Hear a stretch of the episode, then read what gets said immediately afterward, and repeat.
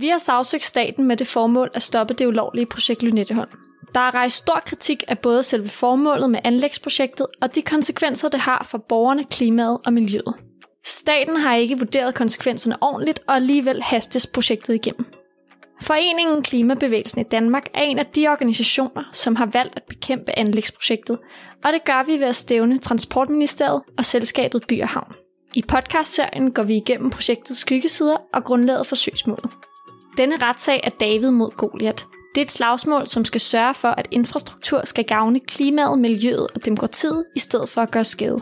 Hvis du mener, at projekt Lynetteholm skal stoppes, og at infrastrukturprojekter skal planlægges på en mere ansvarlig måde, så bør du gå ind på klimabevægelsen.dk og melde dig ind i vores forening.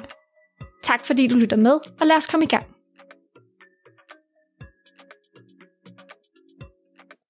Mit navn er Frederik Sandby, og jeg leder projektet sammen med vores dygtige advokater.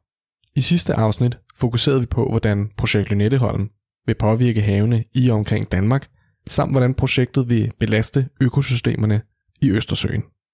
Her blev det tydeligt, at hvis projektet fortsætter som planlagt, så kan det få store konsekvenser for havet og for de økosystemer, der er at finde i Østersøen.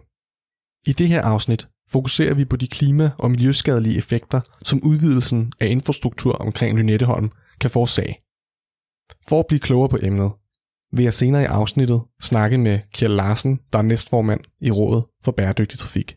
Han vil hjælpe med at belyse, hvordan anlægningen af en ny havnetunnel og metrolinje til Lynetteholm kan påvirke klimaet, samt belyse, hvilke effekter det vil have at have mange lastbiler kørende til og fra Lynetteholm hver dag de næste mange år. Lad os først blive klogere på ideen bag udviklingen af den københavnske infrastruktur, før vi går videre med hovedtemaet.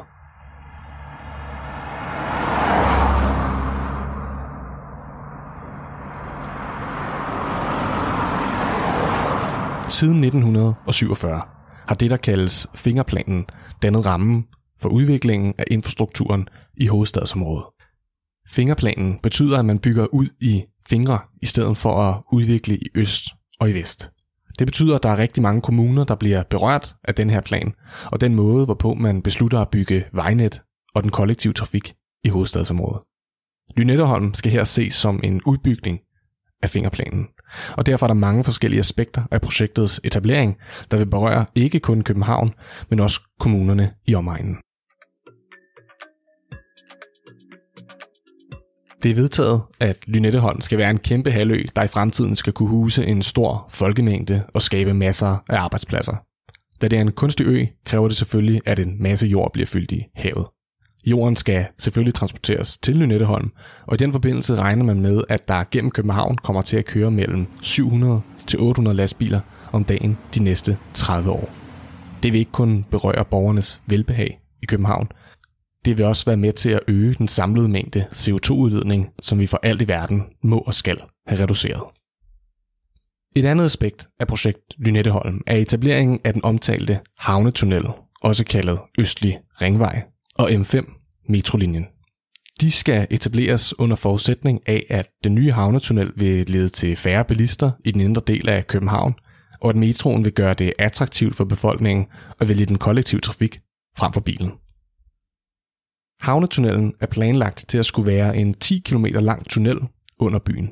Tanken med den er, at den skal forbinde det overordnede vejnet i København og omegn. Ligeledes skal det forbinde de østlige dele af hovedstadsområdet, samt supplere de eksisterende vejforbindelser mellem Sjælland og Amager.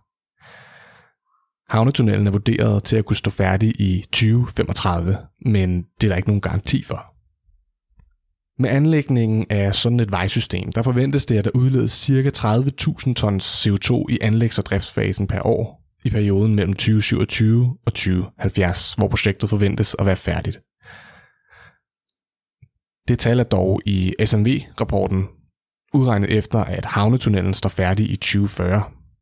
Skal havnetunnelen stå færdig allerede i 2035, står der i SMV-rapporten, at der må forventes en endnu større CO2-ledning.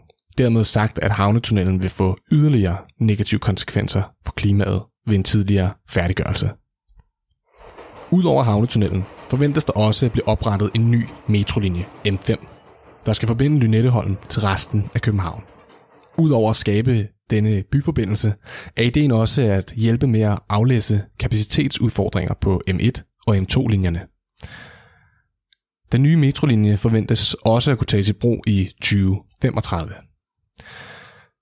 Ifølge SMV-rapporten forventes det, at etableringen af den her nye metrolinje vil medføre en udledning på lidt under 30.000 tons CO2 om året.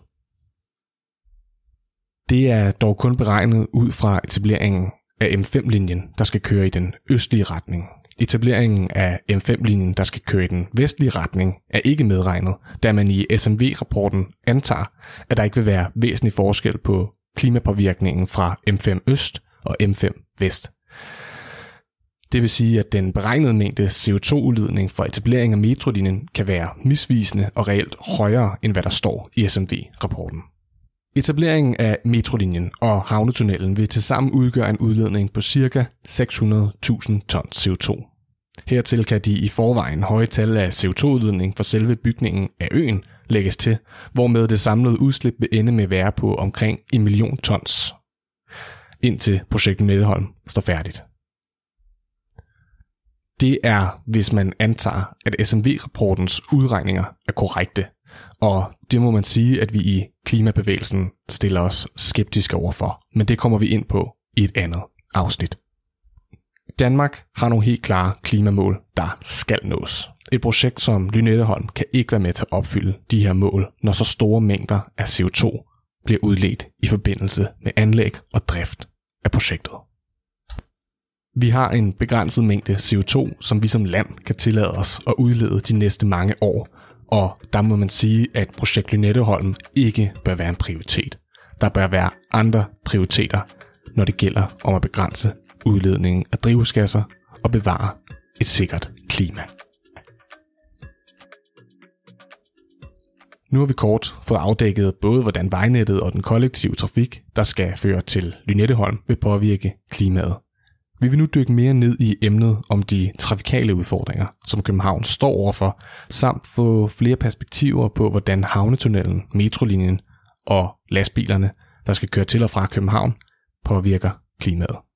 Og derfor har jeg inviteret Kjell Larsen med i studiet, der kan fortælle os lidt om det.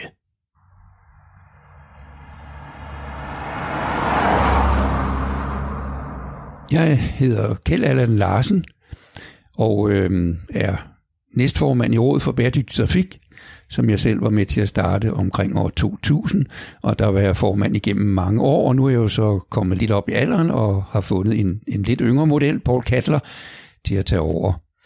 Øh, men vi udgør et stærkt øh, formandskab fortsat.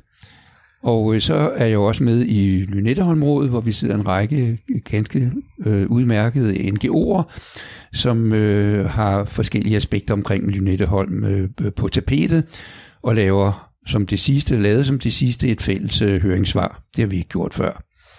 Og vi vil tænke, øh, tænker på at følge det op øh, med kronik om, om muligvis også en konference. Det diskuterer vi for øjeblikket. Spændende, rigtig spændende. Kjell, øh, vil du ikke øh, prøve at tage os igennem nogle af de øh, trafikale udfordringer, som vi står med i, øh, i København i dag? Jo, det vil jeg godt. Det er jo sådan, at øh, man øh, starter med et basisår, og det her er normalt 2015, og der har man sådan en eller anden mere eller mindre sikker viden om, hvordan var trafikken der. Og så fremskriver man øh, trafikken, og det er gerne øh, til 35, men også øh, til 50. Og øh, så øh, er det så sådan, at man øh, ligesom tager udgangspunkt i, hvordan trafikken har været i de foregående år. Det vil sige, at man øh, ser på, hvad, hvad øh, bilejerskabet, og det ændrer sig jo hele tiden, det bliver større. Trafikken øh, har et, får et, et stadig stigende omfang. Befolkningen stiger, og, og det lægger man så ind i disse fremskrivninger, og så får man så en, en trafikvækst. Og øh, det er i virkeligheden det, man glemmer at fortælle, når man, når man så øh, fremlægger de her forskellige øh, høringsscenarier. Fordi der fortæller man ikke noget om, hvad trafikken, hvad man regner med, at trafikken vil stige fra 2015 og så 5 til, øh, til, 5, til 35. Øh, tværtimod så er det ligesom en sort boks, som man ikke oplyser om. Og det er så den, jeg har gået ind aktivt og, og prøve at få adgang til og se, hvad er det egentlig, man regner med, at trafikken vil stige fra 15 og så frem til 35-50, hvis man ikke ligesom gør noget, men bare laver en basisfremskrivning på baggrund af den viden, man har for de senere år. Og så er det så, at man øh, fremlægger så nogle sammenligninger, 50 basisfremskrivning, og så hvis man nu laver en øh, havnetunnel. Og hvad er så forskellen øh, 50-50? Uden at fortælle os om, hvad sker der så ind til 35 år og, og 50. Og, og der viser det jo så tydeligt i det, jeg har fået frem, at øh, trafikken jo stiger, øhm, og det glemmer man så at fortælle. Og øh, man kan for eksempel så se, hvis man kigger på øh, indfaldsvejene nordfra, især ad Helsingør motorvejen, at der vil man få nogle voldsomme trafikstigninger, øh, næsten en fordobling, og øh, lastbiltrafikken stiger endnu mere end, øh, end biltrafikken. Og det er hele tiden en overraskelse for, for folk, at øh, der faktisk er indlagt en ret voldsom stigning i det, man så kunne kalde for, for nulscenariet. Og, og der er det så, at vi i stedet for i rådet, og også i Lynetteholms råd, kommer og fremlægger et alternativ til den her øh, trafikstigning, fordi den synes vi jo ikke skal, skal, skal være der. Øhm, Jeg har lyst til at spørge, hvad, hvad, hvad er problemet med, at trafikken den stiger? Jamen, det fører jo øh, til øget CO2-belastning, det fører til øget støj, for øget øh, partikelforurening. Okay.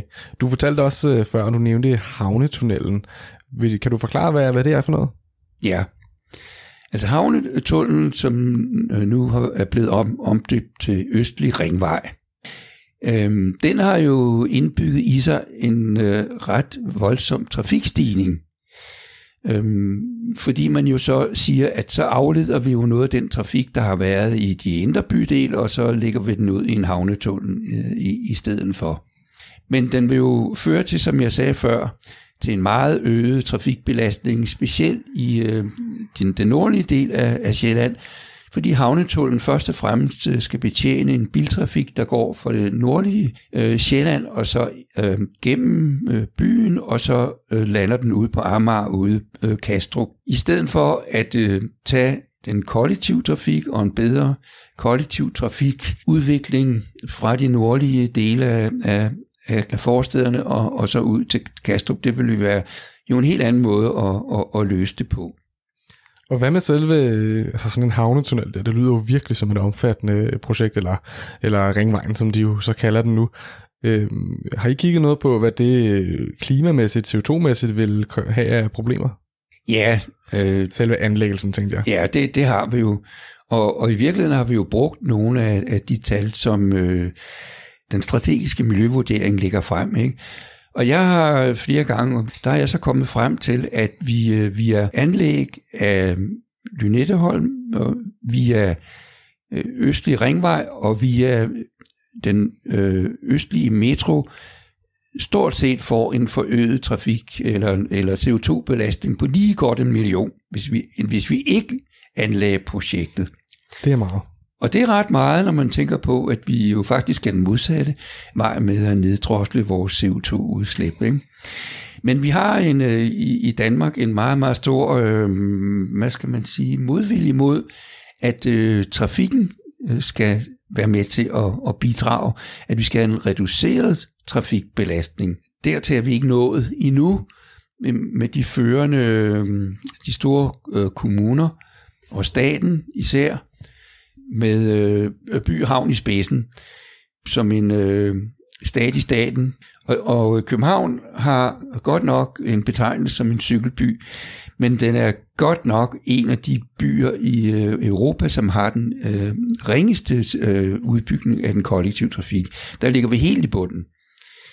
Og øh, det med at bygge stadig mere metro, fører jo ikke rigtigt til, at bilerne, bilerne bliver sat, og bilisterne skifter over til kollektiv trafik. Der har man lavet beregninger om, at det... øh, Det får flere fra gåben øh, eller Ja, det går over. specielt er det gåben, og det er specielt, desværre, er det jo øh, cyklister, der holder op med at, at køre, og så øh, sætter sig ned i metroen. Ikke? Så det er noget, kun noget med, man har regnet ud med en af de projekter, man har lavet. Det er under 1% af bilerne, der vil sætte de fire hjul, og, og så øh, bidrage til, at vi får folk ned i, i, i metrosystemet. Sådan var det, da man lavede en høring, og der kommer man jo så med, med nogle øh, udsagn om, hvor mange af, af, af bilisterne er det så, der vil øh, bruge den der øh, ringmetro, og det var under 1%. Ja, det er ikke så meget, kan man Det er, er ikke så specielt meget.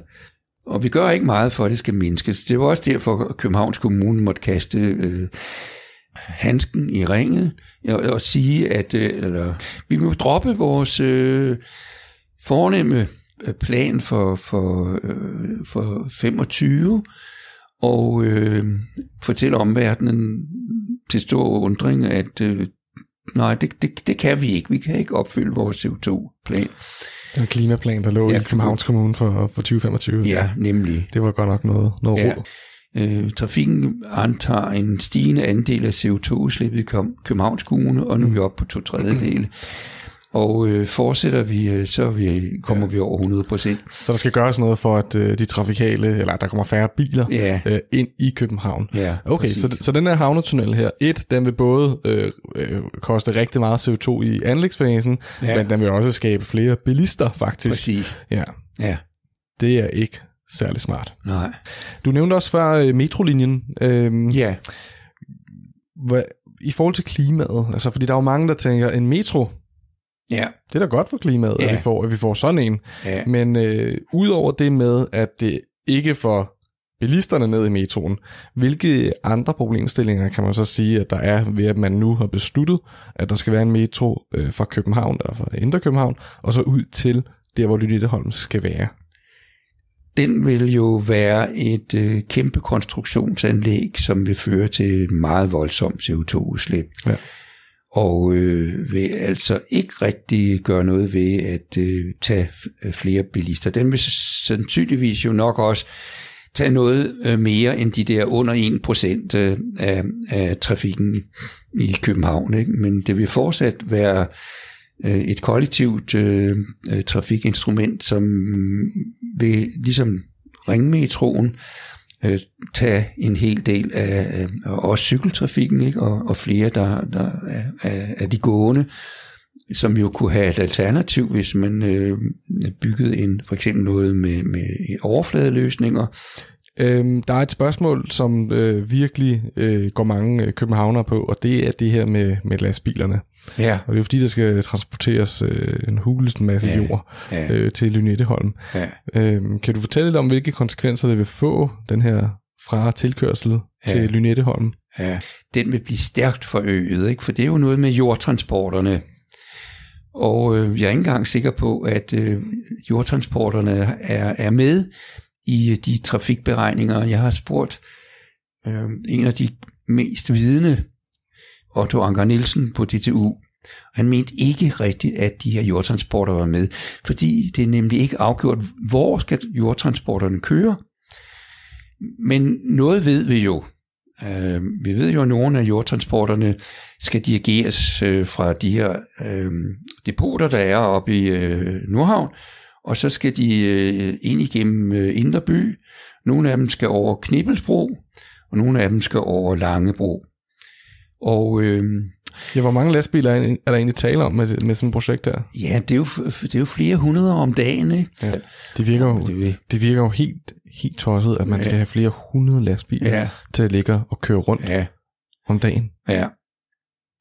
Og det er jo over en lang, lang overrække. Ja. Det her, det er jo det hele livet for nogle folk, nogle det. mennesker. Ikke? Det er jo ikke bare noget med, at vi er færdige med, med denne her øh, havnetål, denne Nej. metro i, på, på nogle få år. Det, det er årtier. Vi er nu kommet vidt omkring emnet og har med hjælp fra Kjell Larsen virkelig fået indsigt i, hvor store konsekvenser en udbygning af vejnettet og den kollektive trafik, der skal føre til Lynetteholm, kan have for klimaet. På baggrund af den her information, der bliver det tydeligt, at projekt Lynetteholm skal stoppes. Noget af det bedste, du som lytter kan gøre lige nu, det er at sprede budskabet til dem, du kender, særligt hvis de bliver påvirket af projekt Lynetteholm. Der er behov for, at vi viser, at vi er mange, der er utilfredse med projektets håndtering af klima- og miljøkonsekvenserne. Derfor synes jeg også, at du skal overveje at gå ind og blive medlem af vores forening og direkte støtte retssagen på den måde. Der er også mange andre måder, hvorpå du kan hjælpe retssagen, og det kan du læse meget mere om på vores hjemmeside. Så gå ind og læs med, så vi sammen kan gå rettens vej i klimakampen. Tusind tak, fordi du lyttede med, og jeg håber, at vi høres ved i vores næste afsnit. thank you